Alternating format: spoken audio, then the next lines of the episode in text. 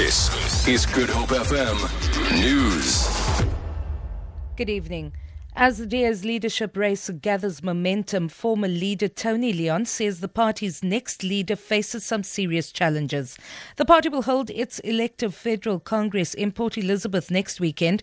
DA federal chairperson Wilmot James and parliamentary leader Mmusi Maimane will contest the DA's top post.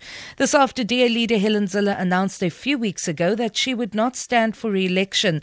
Leon has this advice for the new party leader. Create a vision so that the broad base of both the DA and the future voters of the DA actually feel comfortable with it. And that, that requires very sharp leadership skills, it requires um, empathy, but it also requires a degree of hard nosed discipline. Armed robbers have made off with an undisclosed amount of cash during a heist at a bank in the Garden Centre in Cape Town. Police are on the scene checking CCTV footage and giving affidavits from those who witnessed the robbery. Spokesperson Frederick van Wyk. Preliminary reports is that two unidentified males approached the security who have to load the ATM machine from the inside of the bank, pointed him with a firearm and took an undisclosed amount of cash. They fled the scene in a Mercedes Benz no shots were fired and no injuries were sustained. Our members is still on the scene to investigate. The City of Cape Town's fire services says significant progress has been made in minimizing the devastation caused by fires at informal settlements. Fire Chief Ian Schnetler says awareness campaigns and collaborations with communities have led to improved firefighting efforts. Today, the city honored the men and women involved in firefighting initiatives in their communities. Schnetler says the Cape has seen some of the worst fires this season. There was quite a high rate, fatality rate in terms of particularly in our informal settlement fires.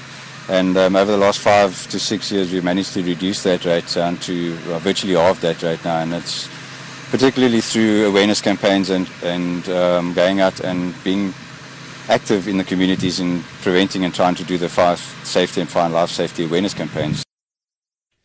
Members of the public who took part in the festivities in Muizenberg also praised firefighters for their dedication and sacrifice. My son loves um, firefighting. We were at a course one day and he learned a lot. They risked their lives for the fire and I appreciate what they've done. I've been 16 years in the fire department myself and this little man is infatuated with the fire department. Anything fire related, he wants to be there.